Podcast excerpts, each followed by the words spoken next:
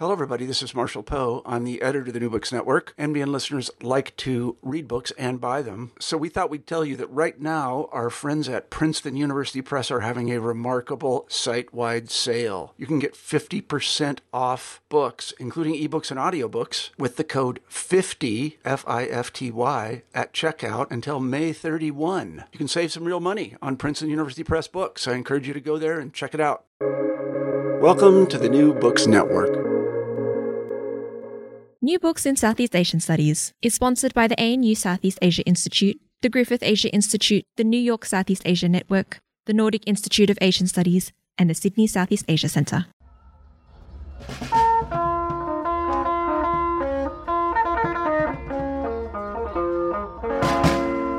Hello, everybody, and welcome back to New Books in Southeast Asian Studies, a podcast channel on the New Books Network. I'm Patrick Jory. I teach Southeast Asian history at the University of Queensland, Australia, and I'm co host of this channel. For many people, Cambodia's modern history is overshadowed by the devastation and horror of the Khmer Rouge era between 1975 and 1979. Yet, arguably, the period since the fall of the Khmer Rouge has been much more significant in shaping the Cambodia of today. Despite the international community's best efforts since the early 1990s to fashion Cambodia into a modern liberal democracy, Hun Sen and the Cambodian People's Party have eliminated pretty much all opposition to create a highly authoritarian state. Yet at the same time, despite huge disparities in wealth, Cambodia is arguably more stable and prosperous than at any time in its traumatic modern history. Sebastian Strangio has documented this remarkable story in his book, Cambodia From Pol Pot to Hun Sen and Beyond. Sebastian Strangio is Southeast Asia editor at The Diplomat, the premier international current affairs magazine for the Asia Pacific region, a former editor at the Phnom Penh Post, Cambodia's newspaper of record, and a leading journalist on Southeast Asian affairs. Sebastian, thanks so much for coming on uh, New Books in Southeast Asian Studies. Thanks for having me, Patrick. Now, this book is a revised and updated version of an earlier work published in 2014, Hun Sen's Cambodia. The earlier version appeared in the days before uh, New Books in Southeast Asian Study podcast channel was set up. But the book has won so much praise from scholars and analysts who work on Cambodia that we're so happy to feature the revised and updated version. Can I start off by asking you to tell us about how you became involved in following Cambodian affairs? Well, I think my interest arose from a confluence of my my interest in the history of Indochina. I got became very interested in the Vietnam War, and while I was at university and started doing a lot of reading on it, and also my my interest in journalism, my interest in becoming a journalist and pursuing yeah pursuing that line of work, um, and that led me to you know seek out opportunities, and you know it quickly became clear to me that Cambodia, you know, for some reasons which we might want to discuss further in the interview, there were opportunities to to sort of be a journalist in Cambodia that weren't available, for instance, in Vietnam, which is you know very tightly controlled by the you know the Communist Party. Cambodia had two very good English language newspapers, the Cambodia Daily and the Phnom Penh Post, at, at least at the time, that offered young journalists like myself the opportunity to you know to jump right into reporting some you know really fascinating stuff. You know we were able to you know write about corruption and the sort of issues that would be front page news in in your average western country but you know we're sort of a, a you know daily occurrence in cambodia. And so i i kind of came to cambodia with a certain amount of book knowledge i suppose you would say but my interest in journalism is what drove me to actually move to the country because of the opportunities that existed for to sort of build a journalism journalistic career in the country and so i worked at the phnom penh post for three years and you know really that especially that first three years, really deepened my curiosity in this country's history. And yeah, I sort of really wanted the opportunity to explore in more depth the, the, the complex interactions between sort of Cambodian domestic politics and international constituencies like donor governments and, and, international financial institutions and and so forth. And so my, my interest in Cambodia flowed from that, and that that was that sort of provided the the impetus for me to write this book. So let's get on to the book. What motivated you to write it, and what are you basically trying to do in the book?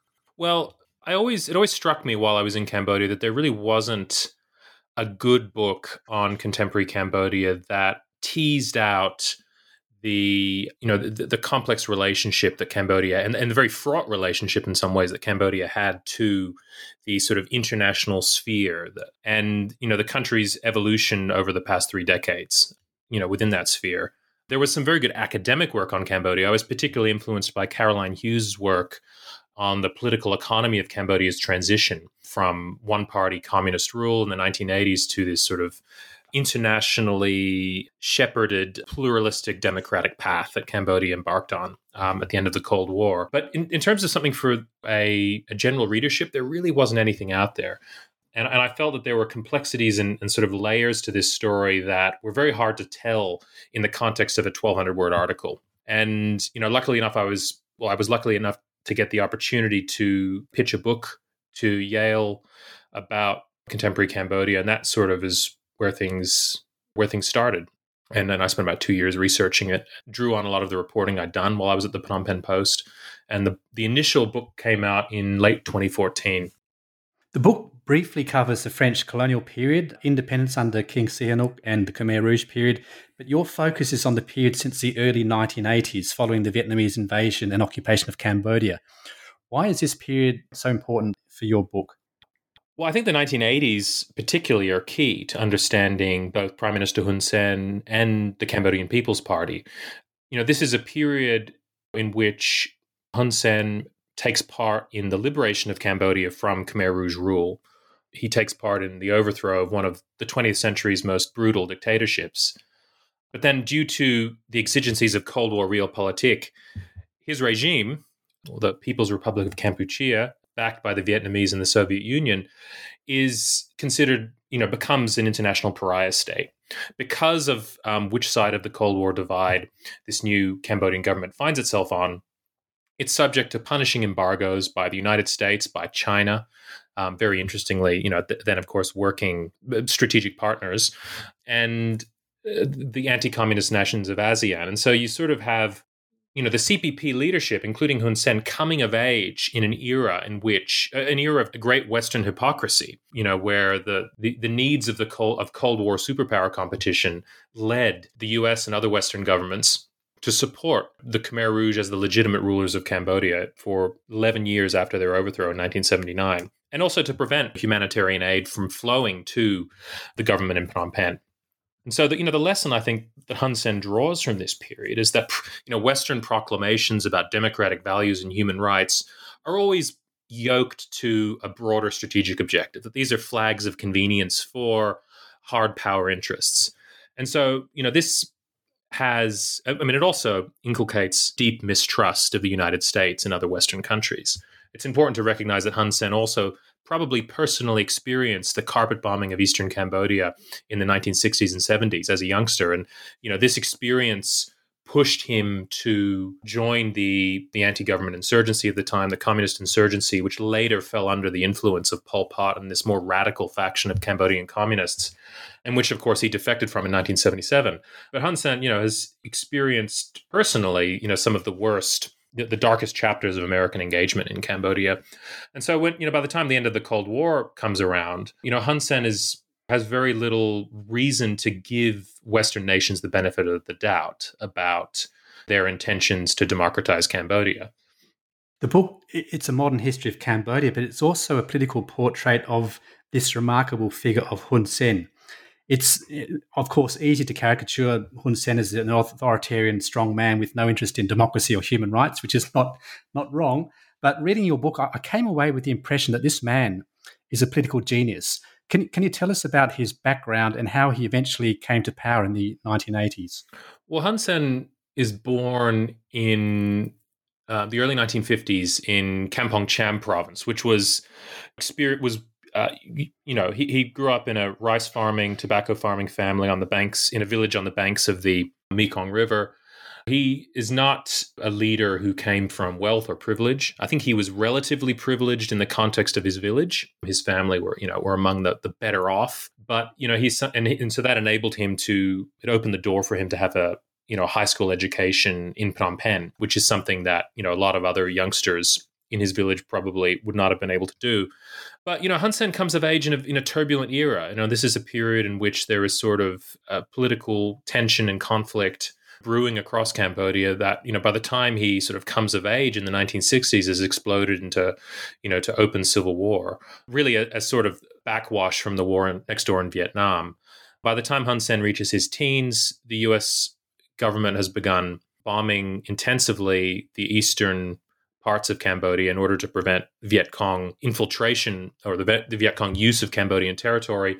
He personally experiences these bombings and joins the insurgency. Because he joins at such a young age, um, and the exact year that Hun Sen joined the communists is, is a matter of some dispute. This is a highly sensitive political question, of course, because of what the Khmer Rouge later became.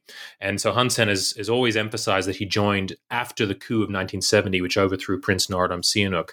And that because, of course, Sihanouk issued a call for people to come and join the insurgency after he was overthrown. And Hun Sen claims that he was heeding the prince's call. But there is significant evidence that he joined and was active in the you know, the insurgency you know, several years before that, which is something that politically is difficult to explain now. But you know, Hun Sen again is you know he comes of age really in a, a period of extreme upheaval. He grows up as a young man on the battlefield. His morality is the morality of the battlefield. It conditions him to produces a you know sort of ruthless approach to politics. In 1979, when he participates well, first he, he, he defects in 1977 after witnessing the the horrors of the Khmer Rouge and potentially falling victim to its purges. In, in late 1978 and early 1979, takes part in the Vietnamese invasion aimed at overthrowing the Khmer Rouge. At that point, he's appointed foreign minister at the age of 26. You know, he's he's incredibly shunted into an incredibly important position at a very young age. And through the 1980s, one of the qualities that Hun Sen that, that leads to Hun Sen's rapid ascent is, you know, he's willing to do things to advance the interests of, uh, of Vietnam, which is occupying Cambodia at the time. You know, he's very good at communicating Vietnam's position on the conflict in Cambodia to an international audience. He's willing to do Vietnam's bidding in terms of you know sensitive border treaties and so forth that, that the Vietnamese engineered during this period. When of course the Cambodian government is is closely controlled by Vietnamese advisors and the Vietnamese military is essentially fighting the you know a civil war on behalf of the, the communist government in Phnom Penh. And so this is a period that produces you know a leader who is intensely pragmatic, flexible enough to to bend with the wind, I suppose, to bend with the, the changing political winds. And you see this very clearly at the end of the 1980s when Cambodia uh, all the you know the various warring Cambodian factions move towards some sort of peace settlement that paves the way for the UN to come to the country and begin a transition to from the country from a communist one party rule to a multi party democracy. Hun Sen is very canny at sort of changing his stripes and and readapting to the new situation he finds himself in. This combination of ruthlessness and flexibility is really the hallmark of Hun Sen's long career. You raised uh, just then the issue of Vietnam, and of course, one of the abiding themes of Cambodia's modern history, arguably going back three centuries or more, let's say, is the problematic relationship with Vietnam. Hun Sen comes to power in the 1980s in a government backed by the Vietnamese occupation. How important has Vietnam's backing been to Hun Sen and his party, the Cambodian People's Party? Well, it was obviously crucial in the 1980s. I mean, the, the Khmer People's Revolutionary Party, as it was until 1989, was a creation of the Vietnamese Communist Party. Vietnamese advisors were posted into every ministry. There was a large Vietnamese occupation force that helped to defend the regime against the three resistance factions, as they were called, backed by the Chinese government and by the US and by other Western countries. And so Vietnam gives Hun Sen, it puts Hun Sen into a position of power for the first time and it entrusts him to look after its interests. After the end of the Cold War, you know, Cambodia goes from being sort of a Vietnamese client state to a ward of the you know quote unquote international community. It becomes a, an international project, and the country is open to a range of international forces. You know, m- you know, Western aid money flows into the country, and and Vietnam's influence. You know, is moderated by this opening. It doesn't disappear. I mean, Vietnam continues to play an important role in, uh, you know, that the personal relationships that were established during the 1980s persist but that it, it's no longer accurate to describe Cambodia as a client state of Vietnam once you get to the mid 1990s. And I think that what we've seen, you know, that, that's a, that's a time, of course, that marks the beginning of the rehabilitation of Cambodia's relationship with China, which, of course, you know, has a very um, a troubled relationship, shall we say, with the Vietnamese. And so you see increasingly Vietnamese influence being complemented and counterbalanced by a closer relationship with Beijing. So, of course, today there are there continue to be very close relationships in certain realms. In the in the realm of defense, Vietnam and Cambodia remain very close. Cross border relationships are are very important for the two countries. But you know, on, on the sort of national level, you see China making great inroads. You know, huge infrastructure loans, large amounts of investment in trade. That you know, and it really, really the sorts of money that the Vietnamese can't compete with. But yeah, so Vietnam's influence is definitely not what it was, but it, there's still you know an important historical connection there. Perhaps I should also ask how important is anti Vietnamese sentiment to Hun Sen's political opposition in Cambodia, particularly in a sense the 1990s? Well, the 1980s, as, as you, you point out, you know, Cambodia is invaded by it, what many people view as its historical enemy. So you have this paradoxical situation in which the liberation from the Khmer Rouge is also framed by many of the opponents of the new regime, new Vietnam-backed regime in Phnom Penh, as an occupation and sort of you know, and so you see, you know, opposition figures like Sam Rainsy, Prince, uh, the late Prince Ranariddh, who passed away just a, a month or two ago. You know, these leaders during that period mobilize anti-Vietnamese tropes against the government in Phnom Penh and are encouraged to do so sort of in the context of the Cold War as well. This sort of um, xenophobic anti Vietnamese nationalism becomes the stock and trade of a lot of these groups while they are in active insurgency against the Vietnam backed government.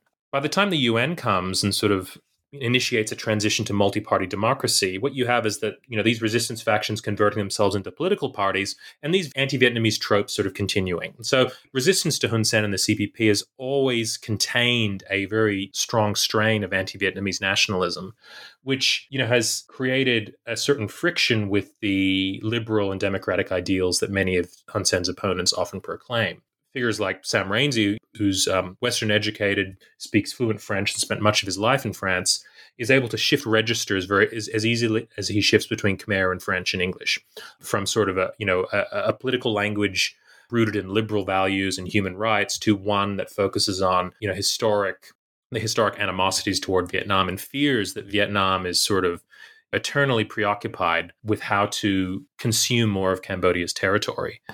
And so, you know, it's it's even up to the present, the opposition to Hun Sen expresses itself in predominantly in nationalist terms.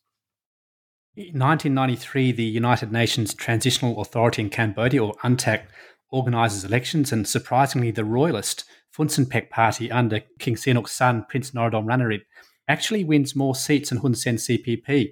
What was Ranariddh's background, and why did Funcinpec do so well in that election? Well, I mean, the short answer is that they benefited from the prestige of Ranariddh's father, Prince Norodom Sihanouk, who returned to Cambodia in 1991 after you know 14 years of of exile and was later became king uh, uh, under the reconstituted royal government of Cambodia after the departure of the UN. Ranariddh was, you know, studied law in France. He was a law professor in Aix-en-Provence um, like many of the members of the Funcinpec party, which was the sort of, I guess, the represented, you know, the remnants of Sihanouk's old regime from the 1950s and 60s, and represented that ideological current, I suppose. He went to the border after the overthrow of the Khmer Rouge in 79 and became a resistance leader and later, you know, due to in large part due to his father's prestige and the you know the amazing magnetism that Sihanouk had on the Cambodian people, he is is elected in 1993 as prime minister of the country, or at least he wins the first election. In some ways, it was a surprising victory because the CPP had controlled all of the organs of the state uh, all of its coercive capacity, even though the UN was technically in charge of a lot of government ministries, the CPP was able to exercise a lot of sub rosa intimidation in order to ensure that it was duly elected. But in another way, it's unsurprising. I mean, you know, Sihanouk was an incredibly magnetic figure who whose absence from the country many Cambodians saw as sort of one of the reasons that the country slipped into the abyss under the Khmer Rouge, and that Sihanouk's overthrow in 1970 and Sihanouk's own telling and those of his apologists was really the moment that put Cambodia on the um,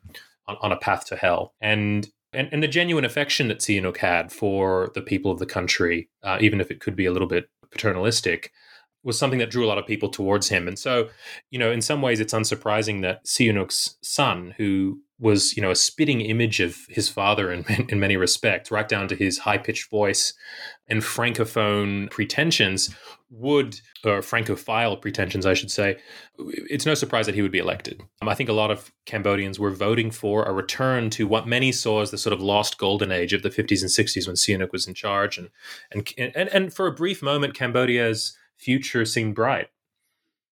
In your book, Hun Sen's July 1997 coup against Funcinpec's Pek's leader and Cambodia's co prime minister at the time, Prince Ranariddh, is a turning point in Cambodia's politics. How so? Well, it marks really one of the final decisive blows of the Cambodian Civil War that began in 1979. It is the culmination of a, a, a you know, rivalry between well, I should go back to 1993. So the 1993 election happens. Funcinpec wins a majority, but it needs two thirds. It needs two thirds of the seats in parliament in order to form government. And so Hun Sen and the CPP stage a, you know, they, they claim election fraud and they stage a secession of the eastern provinces of the country in protest.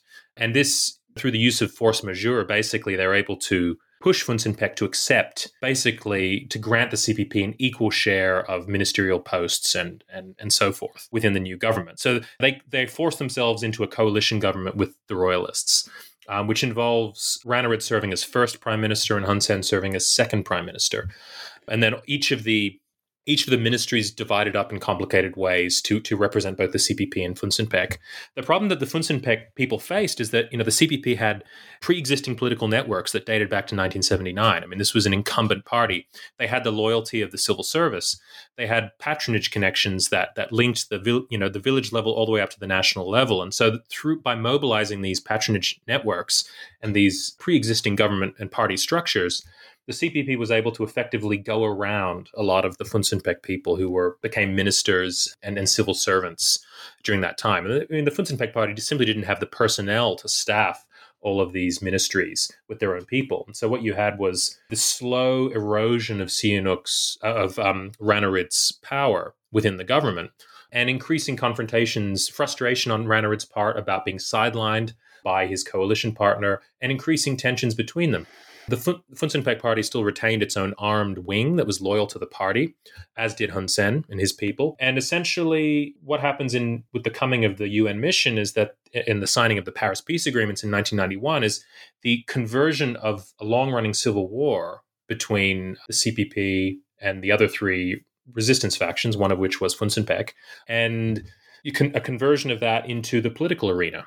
And so, what we see in July 1997 is Hun Sen striking preemptively against Funcinpec's armed wing in order to forestall them, forestall the enlisting of Khmer Rouge defectors, because of course the Khmer Rouge are entering the, the, you know the terminal phase of of their decline by 1997, you know into Funcinpec's ranks, and so the, the fear that Hun Sen and his some of his associates had was that if if these Khmer Rouge defectors many of them hardened soldiers, joined with the royalists, they could pose a threat.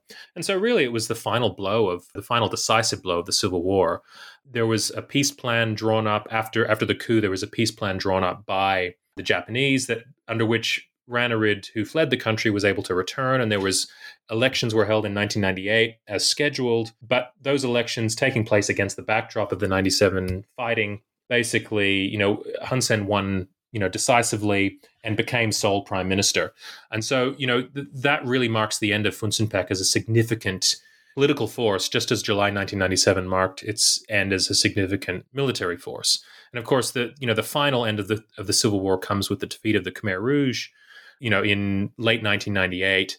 And this this is the sort of so-called win-win policy that uh, of defections and military offensives that is now so sort of lionized in the official CPP historiography. A really important related theme that you develop in the book is the decline of the monarchy.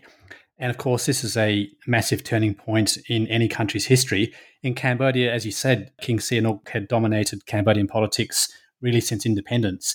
But since the 1980s and particularly the 1990s, Hun Sen really outsmarted him. And by the end of the 1990s, even before Sihanouk abdicated, you show that the monarchy was a declining force in Cambodian politics. Right. I think that you know it's very hard to separate out the the sort of respect and uh, that the monarchy enjoyed through the second half of the 20th century in Cambodia from the person of Sihanouk. Very similar way to you know the domination of Thailand's King Bhumibol or the longevity of Bhumibol in Thailand has created a situation where the monarchy is so closely associated with him that well, potentially poses some challenges to the Thai monarchy under the current king. It's there was a similar sense in Cambodia that that after Sihanouk's abdication in 2004 that the the prestige of the monarchy sort of faded. The CPP also made, or Hun Sen particularly, was very canny at co-opting the the monarchy as sort of a as part of his political strategy. He was able to depict himself as sort of a defender of the monarchy and its legacy and its honor, while also arguing that under the constitutional democracy that Cambodia supposedly became in 1993, that Sihanouk could not play an active political role. And he was technically right. The king under Cambodia's constitution reigns but does not rule. And so Hun Sen was able to enclose Sihanouk in a constitutional straitjacket. Um, I think the fact that Hun Sen and and his party con- had, you know enjoyed a virtual, especially after 1997, enjoyed a monopoly on you know on coercive instruments of the state, also ensured that that Sihanouk really, aside from his prestige and his sort of magnetic personality, didn't really have a lot to work with. And he was also getting on in years as well. I think that the in many ways he was Hun Sen was energetic, youthful, um, and had the the ruthlessness and will to prevail. And I think that Sihanouk, you know, by by sort of the early two thousands, he's you know spending a lot of time out of the country. He's he's plagued by health problems, and I think that eventually he gives up the fight. And probably you know in order to preserve the monarchy, there was always this sort of th- you know looming threat that Hun Sen might decide to sort of pull the trigger and introduce a, re- a republic. And so he was basically out you know, sort of outmaneuvered by a younger, more determined, and more powerful opponent. As Hun Sen consolidates his power and the Cambodian monarchy loses influence, as you've described, uh, you write that Hun Sen started to present himself almost as a royal figure.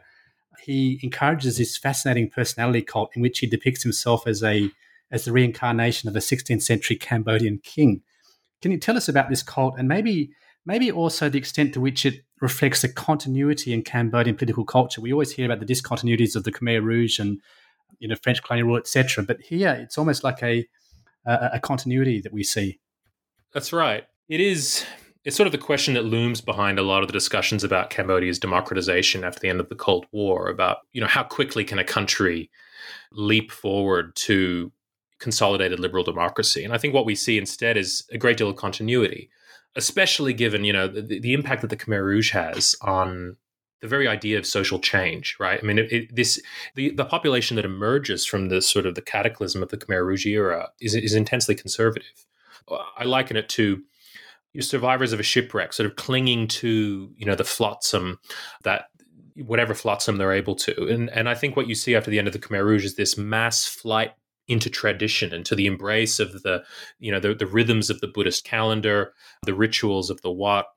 And you know the CPP is really able to harness this politically to sort of position itself as a sort of the guardian of well firstly the bringer of stability and peace and then later on after the end of the cold war sort of the guardian of buddhism and of the monarchy and of those sort of conservative quote unquote khmer values so the Sdach Kan narrative comes about sort of in the early 2000s when Hun Sen begins to make increasing references to the the life of this 16th century Cambodian king, about whom very little is really known. Um, he's sort of a semi mythical figure who he's a um, basically an ordinary villager who rises rises up to become Cambodian king for you know I think for 15 or 20 years before being brutally overthrown by the the former monarch. And you know, since my book was published, you know, the references to the Sdach narrative have sort of faded a little bit. I mean, there's a sense that Hun Sen is sort of stepping away from this. But I think the fact that he embraces this myth and sort of promotes it to such an extent, and and, and that you know sycophantic people around Hun Sen promote it to such an extent, is is, is offers some interesting insights into how he views himself.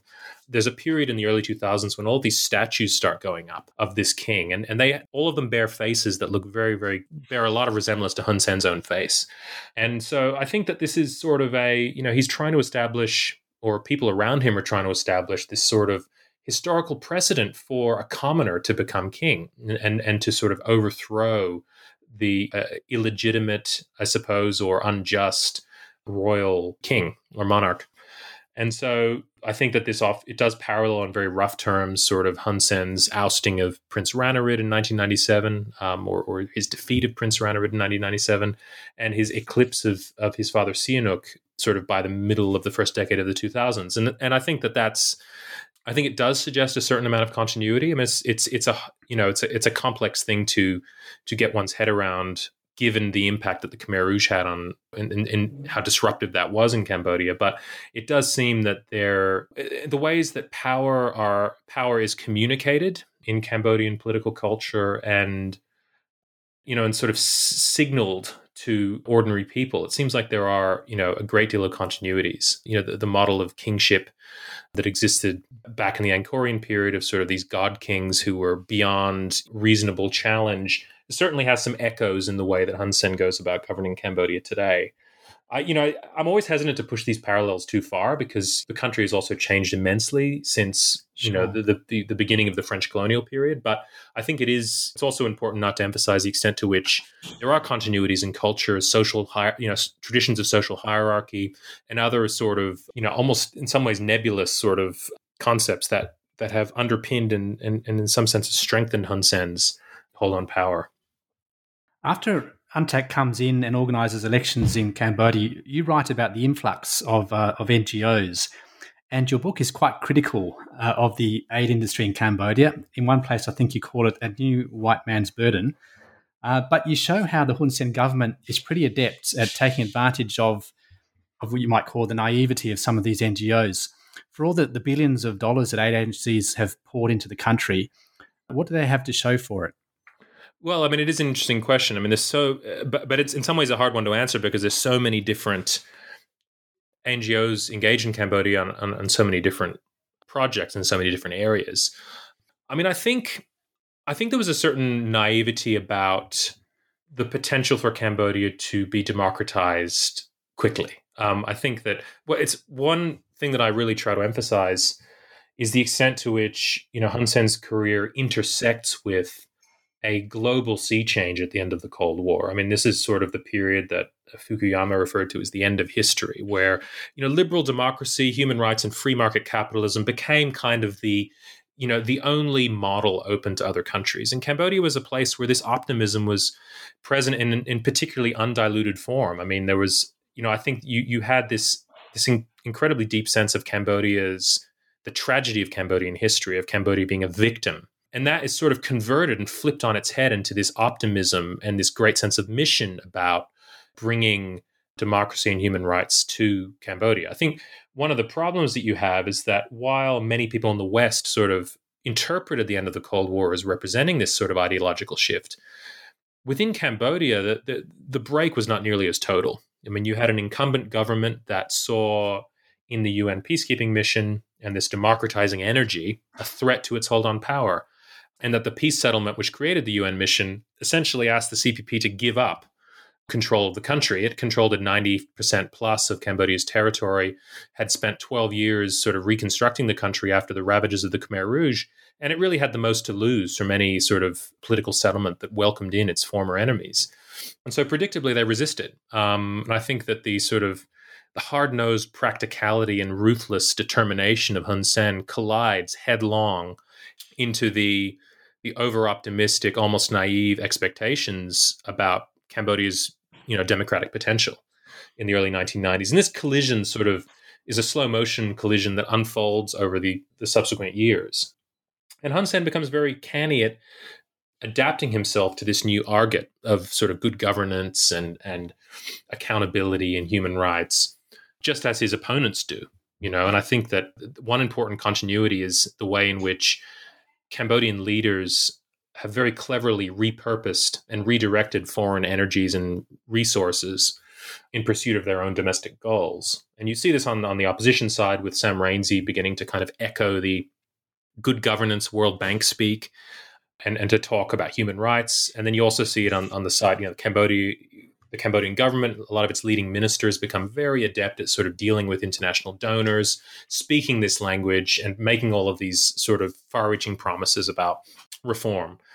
And so, you know, most of the, you know, a lot, I mean, it's very hard to generalize. And I think if I was to rewrite the book now, I'd probably try to you know hedge a little bit more or qualify my argument in that in the chapter on aid because I do think there is a lot of diversity across the sector. But I think that you know a lot of the, the government is very determined to channel all of this these aid efforts and this international developmental energy into non-political spheres. You know, they they want to create a, you know a firm separation between between you know development projects whether they whether that's sort of environmental issues or you know yeah forestry protection or human rights advocacy or sort of democracy promotion they, they want to direct that all into they, they want to say to ngos basically we don't mind what you do here but you can't get involved with politics now of course development is an inherently political process so this sort of forces a lot of the ngo complex in cambodia you know down this narrow corridor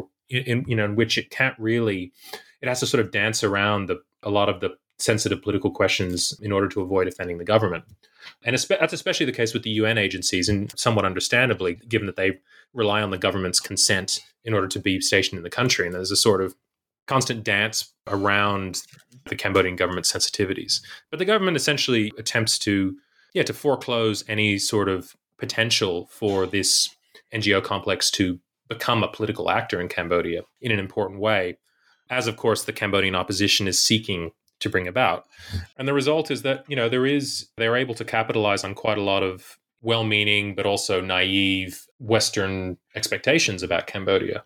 A lot of NGO leaders and workers, you know, are liable, they have institutional reasons you know, as well as personal ones for taking the government at at its word when it says that it's committed to reform and so forth. And so, I mean, it's interesting that things have actually changed quite a bit since I wrote the book because there has been this sort of decisive turn towards an authoritarian system and the tolerance that the government once extended to foreigners. Um, granting foreigners visas to, to stay in the country long term and to the activities of NGOs have, have sort of they've in many ways been swept aside and a lot of the red red lines of the government and the restrictions that are in place are a lot more explicit than they were when I was there when they were more kind of subtle and and unspoken.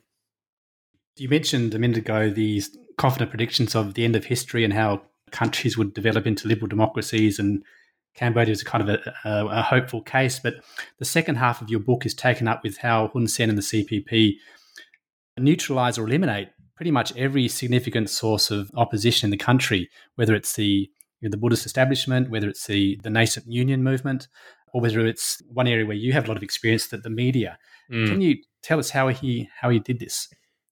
Well, it's been a sort of slow and piecemeal process. I mean, at the start of the 1990s, when the UN comes in, it wrenches open Cambodian politics to all manner of outside influences. You see, as you as we've discussed, you know, this this influx of development aid and you know hundreds, if not thousands, of aid Western or or, or foreign aid workers the kickstarting of dozens, if not hundreds, of development and aid projects in the country, and also the return, and this we alluded to this as well before, of generation, several generations of Cambodian exiles. So a lot of the royalists who who you know once who are clustered around the, the legacies of Sihanouk's government in the 50s and 60s return to the country.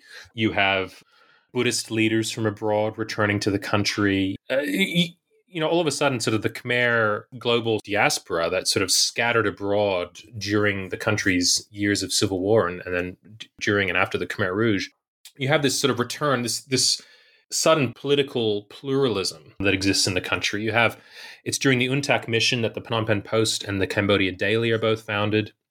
And all of a sudden, you know, all of these forces pose either an explicit, in the case of opposition political parties, or an implicit threat to the hold of the CPP on power. And so securing the CPP's power is about gradually harmonizing all of these spheres of society with its broader interests and subsuming them within the CPP's sort of like tangled vine of patronage connections. And so I mean, it happens very slowly. And, you know, the government finds a certain amount of profit in maintaining a sphere of openness within Cambodia. Now, that sphere of openness is both geographically concentrated in the capital, Phnom Penh, and, in, and probably several other provincial capitals, but it's also limited conceptually to, for instance, they they permit the existence of a hard hitting English language press run by foreigners.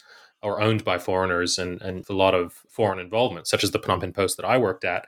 But one of the reasons they permit this is that, you know, the, the, the readership of this newspaper and the Cambodia Daily, you know, is limited by limited to the Cambodians who can read English. The distribution of hard copies of the newspapers. And of course, the, the, Cambodia Daily didn't have a website until 2012. And so the limited distribution of these papers to a handful of provincial capitals, you know, also limited the reach, their reach. And so the government saw no downside to permitting these things to exist. I think they viewed it as an indulgence, and they might have found it frustrating that these papers were constantly reporting on government corruption, but they really didn't ever they never posed an actual challenge to the government's hold on power. And as soon as they did start to pose that challenge. You know, they or, or as soon as the government felt that it could close them down with without you know Western backlash, it did so, and that happened in the Phnom Penh Post was sold in 2018 to f- CPP friendly owners, and the Cambodia Daily was forced to close in 2017. So, so yeah, for many years there was a certain tolerance. Foreigners could stay, could get year long business visas in Cambodia without any questions asked about employment status or or income you know, it was an incredibly liberal place. So it was very easy to work there, but very hard to actually, as, as aid workers I interviewed for the book emphasized, a very hard place to actually get things done. And and this, you know, on sort of peeling back these layers could often take people who were stationed to the country, you know, several years to kind of get their heads around. And then, of course, there'd be a new deployment of staff, and they'd have to start that process again. This is one of the things that sort of has helped the Cambodian government to constantly sort of stay ahead of a lot of um, its interlocutors in, in the NGO world. But to yeah, to come back, sort of you know spheres like you know like the union movement had historical links with the Cambodian opposition, so the Cambodian government always viewed it as a threat, and they you know as soon as they were able to, they have not shied away from using violence against union leaders who were threatening to mobilize the Cambodian workforce.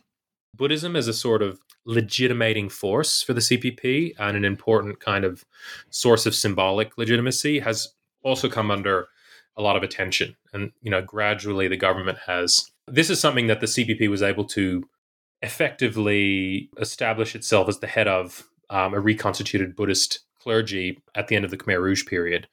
But the, the, the UNTAC period also did see sort of the revival of the the Thammayut sect of, of the Cambodian Sangha, which was closely associated with the Cambodian monarchy.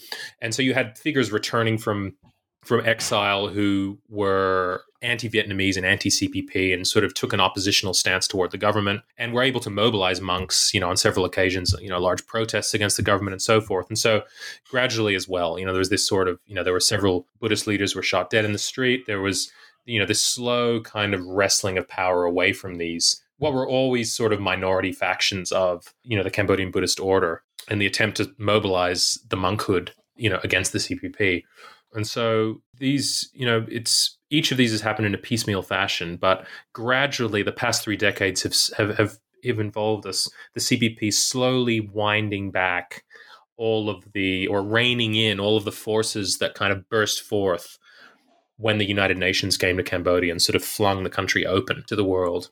And recently, with the backing of the of a rising China, much the CPP government finds itself much less reliant on Western aid money. Um, part of that is also to do with you know increasing tax revenues and other the the growth of the Cambodian economy. And so Hun Sen is finally in a position to settle old scores with a lot of these forces, and to he no longer has to sort of go through the motions of presenting sort of a facade of reform and good governance and democracy. It's hard to have a lot of sympathy uh, with the politics of the Hun Sen regime, but by comparison with the period before it came to power, it's hard to deny, I think, that Cambodia has has made pretty remarkable economic progress. Uh, you write that in the decade of the of the 2000s, poverty levels dropped from 50% of the population to 20%. Per capita income quadrupled, and Cambodia is close to becoming categorized by the World Bank as a lower middle income country. So, despite, of course, the disparities in income, there, there's a degree of progress there. You call Cambodia's economic management at the time Hun Senomics. Uh, can you describe what you mean by Hun Senomics? Well, you know, it's sort of a marrying of, you know, free market capitalism with Cambodian patronage politics. So, one of the things that the CPP really does in the 1980s, and, and this is sort of against the wishes in some senses of the of the, the Vietnamese advisors and, and officials who were trying to shape the KPRP into a sort of clone of the Vietnamese Communist Party and to replicate Vietnam's communist political institutions and party institutions in Cambodia is that it, you know, the end of the Khmer Rouge sort of sees a remobilization of sort of traditional patron client relations. And this is actually key to Hun Sen's rise as well, his ability to mobilize networks of support that are both geographically based and and and closely connected by marriage. And this is the, you know, one of the things that he's able to that allows him to eclipse some of his rivals within the party. And so the reestablishment of these patronage networks by, by the time the UN arrives, you know, there are these networks sort of connect the country from the minister's offices in Phnom Penh all the way out to the village level. And basically, what happens with the arrival of UNTAC is sort of one of the three transitions that Cambodia makes is from a sort of planned socialist economy backed, you know, with heavy dollops of Soviet and Vietnamese aid into a sort of free market capitalist economy. So you have a lot of World Bank officials and and another kind of foreign advisors sort of pushing the government to deregulate, to open its markets up and to kind of to streamline the state down. So, you know, a lot of the very limited sort of social programs that existed under this in, the 1980s are kind of canceled. And you know, the country moves into a period in which there's considerable economic growth, but also that the economic that economic growth is taking place in a context in which there's a very close relationship between political connections and and and what opportunities are open to people. And so you have these patronage networks existing when the UN comes, but once Cambodia is sort of flung open to global markets and sort of reintegrated into the Western capitalist economy, that the sudden opportunities that creates supercharge these patronage networks and greatly enrich the people that sort of sit at the at the top end of these of these networks. And so you see all manner of for instance, tourism is a really good example, right? You have all of a sudden, sort of once Cambodia's civil war comes to an end, you know, the country becomes an attractive tourist destination for a lot of foreigners. You know, it's it's kind of got this mysterious, dark past. It's got these wonderful monuments left over from the Angkorian period. I mean, it's a you know, it's a very attractive place for so so the country sees sort of this tourist boom. But what you also see is that you know the you know the ticket concession, the ticketing concession for the Angkor temples is granted to a close crony of Hun Sen who you know is able to reap like considerable profit from control of this. Um, that profit, of course, is part of that profit is directed back to Hun Sen and other leading members of the CPP and goes towards supporting CPP charity work and sort of local infrastructure developments that underpin the CPP's legitimacy. And so, you know, Cambodia's opening to the global economy produces a lot of wealth, but that wealth tends overwhelmingly to be channeled through these personal networks. So Hun Senomics really reflects the yeah, the marrying of patron client relations with a sort of Cambodia's transition to free market capitalism. And I suppose resembles closely probably transitions and, and hybrids that have arisen in, in other countries as well. But with the, you know, particularly Cambodian twist of sort of exactly how patronage operates in Cambodia, you know, and the sort of the model of Hun Sen as sort of a benevolent ruler bestowing gifts upon communes and villages, and senior ministers and other government officials personally bankrolling roads and temples. And all that money is drawn from the, the profits created by Cambodia's interaction with the global economy. In 2009, Cambodia hits the international news headlines because of the trial of a number of members of the Khmer Rouge for genocide and crimes against humanity. You give a fascinating account of the whole process, especially the clash between international standards of law and justice and Cambodian political priorities. And you kind of suggest that the whole thing was pretty much a failure. How so?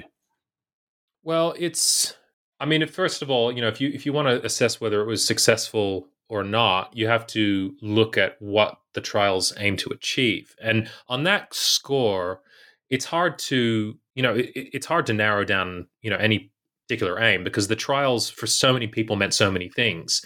I mean, there were there were sort of lawyers who were merely concerned about securing guilty verdicts. But along with that came, you know, a narrative about redemption, about healing, about closure, about other people claimed that the trials would help to end Cambodia's culture of impunity. Other people thought that they would create a model for the Cambodian judiciary that would help to sort of introduce higher standards and, and sort of promote judicial reform. And so I, I argue that given, you know, that the trials held up against the these immense claims that were made for them, these very high expectations, were definitely a failure. But I also argued that there was uh, benefits to the process, and that including sort of wrenching open the space for, for discussions about the Khmer Rouge period, introducing young Cambodians to what happened at that time, and creating an archive of testimony that will be very valuable for future generations of historians. But I do think, you know, one of the things about, you know, I argue in the book that the ECCC, the Extraordinary Chambers in the Courts of Cambodia, as it's formally known, the Khmer Rouge Tribunal, as most people refer to it, was it offered many activists an opportunity to sort of reboot the hopes and expectations of the early 1990s of the UN mission. And so, you know, and, and that's, you know, that's why, it, you know, it bore such a heavy weight of expectation.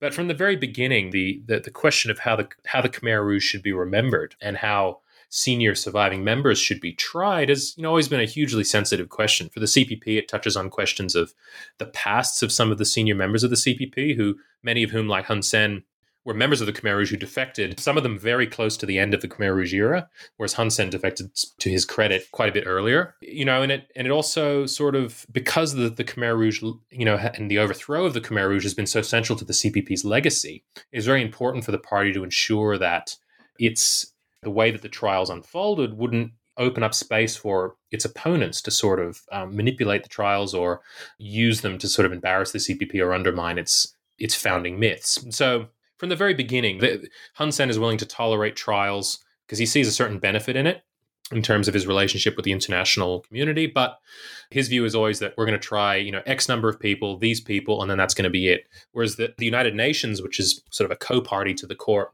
a lot of UN legal experts were were arguing that this should be a legal process, an open-ended legal process that through you know argumentation, through the present, presentation of evidence, will narrow down who should be who should be tried, what the jurisdiction of the court should be.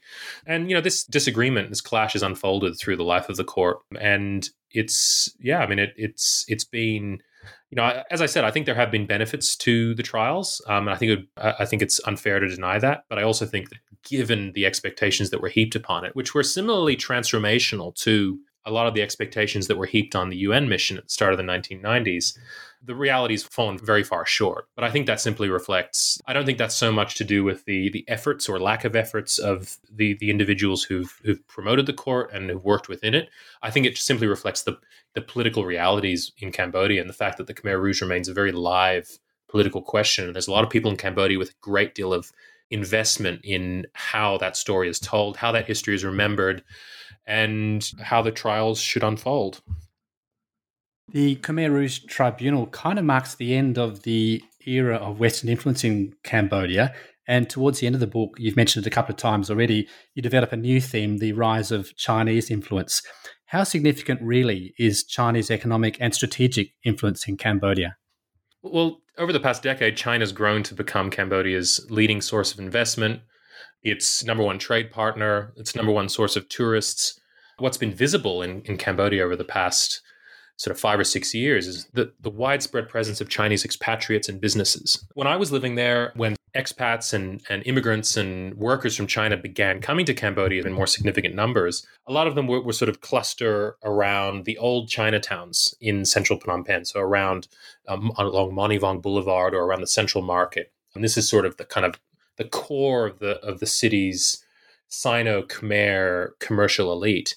But what we've seen in the past, in more recent times, is that firstly, the sort of the advent of large scale Chinese infrastructure projects constructed under the aegis of the Belt and Road Initiative, you know, roads, bridges, power plants, so forth. But also, you know, the, the, the human presence has been remarkable. I mean, the areas of Phnom Penh that that were never, you know, you didn't traditionally see, you know, sort of mainland Chinese come to have now now play host to Chinese restaurants and other businesses. And I think it's, you know, China's played an important role in Cambodia's political trajectory over the past 10 years, which is that it's given Hun Sen an alternative form of international patronage, and in doing so, it's it's, it's allowed him to sort of fully abrogate the political settlement that, of, of 1991 that created the UN mission and that put Cambodia on the path towards liberal democracy. And you know, it's it it's given him he now has the freedom essentially to ignore Western blandishments um, and and admonitions about democratic values and human rights in a way that he wasn't in the 1990s when he was, you know, his government was heavily reliant on Western aid money.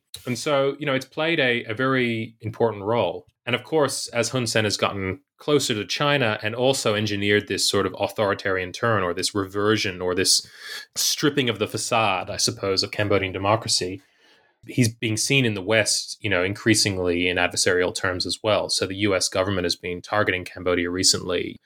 They do it under the banner of human rights, of course, but the fact that he's become so close with China is the thing that's really putting momentum behind this push.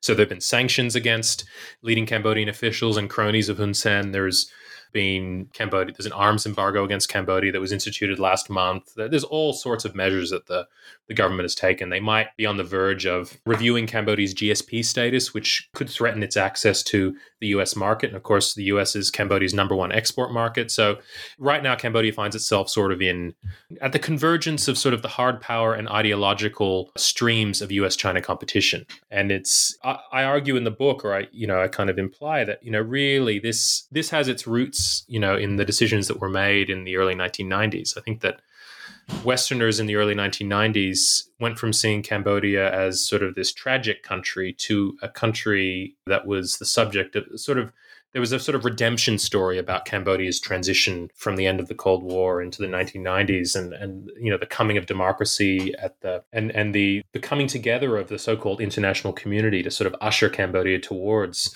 this sunlit upland of, of, of freedom. And I think that perceptions in the United States have remained particularly strong in that sense. Cambodia is a small and relatively unimportant country in strategic terms. And so, since the 1990s, that's allowed policy on Cambodia to be dictated largely by Congress. Certain congressmen have been representing Cambodian American communities, have, have taken a very strong line against Hun Sen. And of course, by human rights groups who also have see Cambodia as one country where Western leverage could have some some impact on the human rights situation. And so what's unfolded is sort of a dynamic of mistrust. And I think that Cambodia's or Hun Sen's embrace of Chinese largesse was probably overdetermined, given the extent to which Cambodia was treated as a a special case, I suppose you would say, for democracy building. While the U.S. government was it would be much more muted in its reaction to human rights violations in Thailand or increasingly, as we've seen over the past decade in Vietnam, Cambodia was always a place where where a lot of American officials thought they could safely stand on principle that it wouldn't endanger any core American interests. But now we've sort of, you know, and as Hun Sen has has tacked towards China in order to sort of guard against Western democracy promotion efforts, relations with China between China and the US have soured, and all of a sudden Hun Sen finds himself in a position where he's anathematized because he's close to China and also because he's his various authoritarian inclinations and recent crackdowns. And so it's a pretty worrying dynamic. And it, you know, I, I'm concerned that Cambodia now finds itself between the mortar and pestle of the great powers. And, and this is sort of the position the country found itself in in the 1960s and 70s. And while I don't think conflict between China and the US is is is imminent, I do think it is telling that Cambodia is once again the place where once again a place where these this great power competition is is expressing itself. Sadly, we're almost out of time, but we always like to ask interviewees at the end whether they are working on a new project and what that project is.